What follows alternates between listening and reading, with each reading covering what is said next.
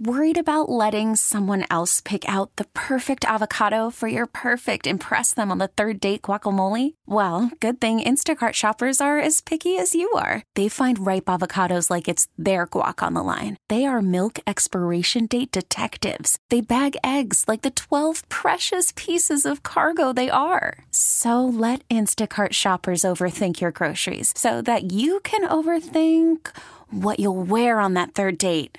Download the Instacart app to get free delivery on your first three orders while supplies last. Minimum $10 per order, additional term supply. So glad that you're with us here on KDKA, and we cannot wait to have this next discussion because this is uh, it's fascinating to me. And Vera uh, Pirondini is joining me here, and she is a PhD, an electrical engineer at the University of Pittsburgh. And their work at the University of Pittsburgh and work that is being done in the College of Engineering at Carnegie Mellon between the health sciences and the engineers, they've gotten together and they are working on spinal cord stimulation that is improving arm mobility after someone has had a stroke. And Vera, it is so wonderful to have you on the program. Thank you so much for being here. How are you today? Fine, fine. Thanks for the invitation, actually. This is a fascinating result. It was just published today in Nature Medicine. Would you consider this neurotechnology? Is this engineering? Is this medical? How would you, first of all, say, where does this go in terms of putting it in a category, for say? Yeah, so this is a very interesting question. I think this is a bit everything uh, in the sense that it stems from a neuroscientific understanding of the problem of stroke.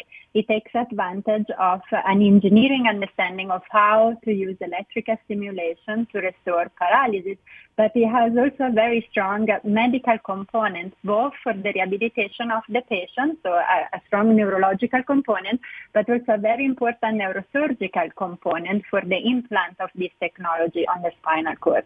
So none of this could have been possible if we didn't put together neuroscientists, engineering, occupational therapists, neurologists, and neurosurgeons. So it's a really team effort. It is a massive team that it takes. Now, from my layman's understanding, it's almost like you're taking a couple of very thin electrodes or thin wires, if you will. And think of it as a, as a strand of spaghetti, is the way it's been described to me, that you're basically completing, if you will, a circuit, neural circuits, right? So if you've had some issues with stroke, sometimes those get blocked or hindered. Is this taking the place of that to allow the conductivity from the brain to the body, or is, is there something else to it? Exactly. It's, it's kind of like that. So basically imagine that after a stroke, the input that they usually go from the brain to the spinal cord to allow us to move, they are interrupted. So this input cannot pass anymore from the brain to the spinal cord. But the spinal cord is intact. So we can put there these two electrodes, these two spaghetti leads, that they are actually allowing now these inputs to reach the spinal cord and to produce a movement. But the, the key point here is that we use the natural circuits that are present in the spinal cord. So for the, for the person, this feels completely natural, as if everything was connected back. And that's why our patient could use this technology from day one. So, how much movement are you able to get after doing this? Is it a matter of, say, wiggling fingers, or is it a matter of actually moving the entire arm, or is it dependent on the uh, the severity of the stroke itself?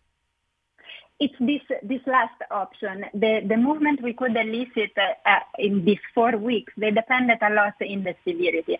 Our first uh, patient that was implanted, she was a moderate patient in the sense that she had a complete paralysis of the hand, but she still had some residual movement of the arm. And thanks to the stimulation, we could have her making larger movement of the arm, but we were also able to have her opening the hand and use the hand in functional tasks during daily life activity as uh, uh, eating, uh, grasping a cup, and even writing some simple uh, words. A patient that instead was more severe she had less recovery of the hand and still she was still able to grasp some big cylinder and move them around, but we could still see very big improvement at the level of the arm. Now, our hope is that people that are more severe, probably taking longer time, they will have a, a stronger uh, recovery. Dr. Elvira Pirondini joining us here on KDKA is an electrical engineer, a PhD in electrical engineering at the University of Pittsburgh, educated in Switzerland, but now here for a couple of years in Pittsburgh. So, the electrical stimulation that goes through these particular electrodes, is that just from the brain, or are you artificially inducing that to allow them to move? help me to understand where is that impulse coming from? Sure, sure. So the stimulation is, is coming into the spinal cord. So we are stimulating the spinal cord.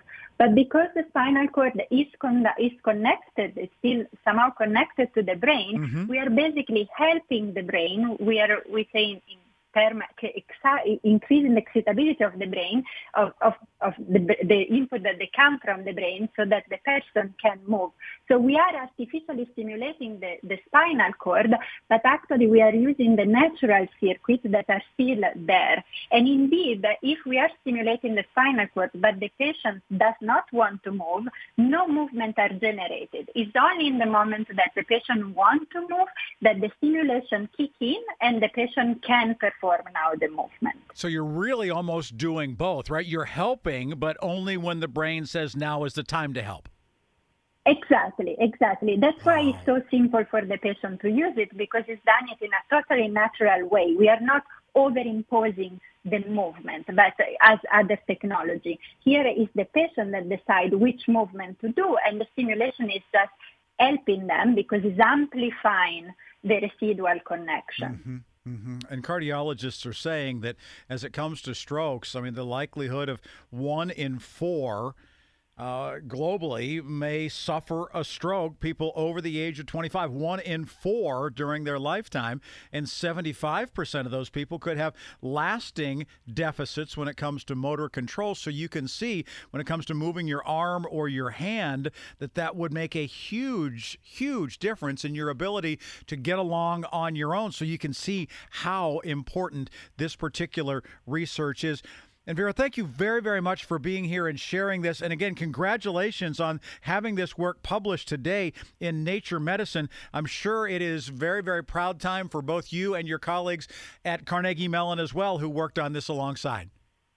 Yes, thank you. Thanks again for having me. We very much appreciate the uh, enlightenment that we have received from what she is telling us about. It's just, I am constantly amazed at the work that is done in our backyard that sometimes we don't even hear about, but I love to be able to share things like that. Spinal cord stimulation instantly improving arm mobility after strokes. And it's happening with Pitt and Carnegie Mellon working on it together. T-Mobile has invested billions to light up America's largest 5G network from big cities to small towns, including right here in yours. And great coverage is just the beginning. Right now, families and small businesses can save up to 20% versus AT&T and Verizon when they switch. Visit your local T-Mobile store today.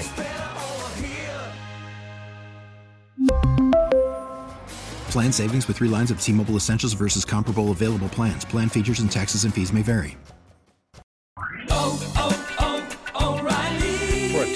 Vehicle's engine with a full synthetic oil change and save with Mobil 1 at O'Reilly Auto Parts. Purchase five quarts of Mobil 1 full synthetic motor oil and receive a $10 O'Reilly gift card after rebate. See store for details. With your Mobil 1 purchase, you'll also receive two times points during O Rewards Bonus Points Month at O'Reilly Auto Parts. Oh, oh, oh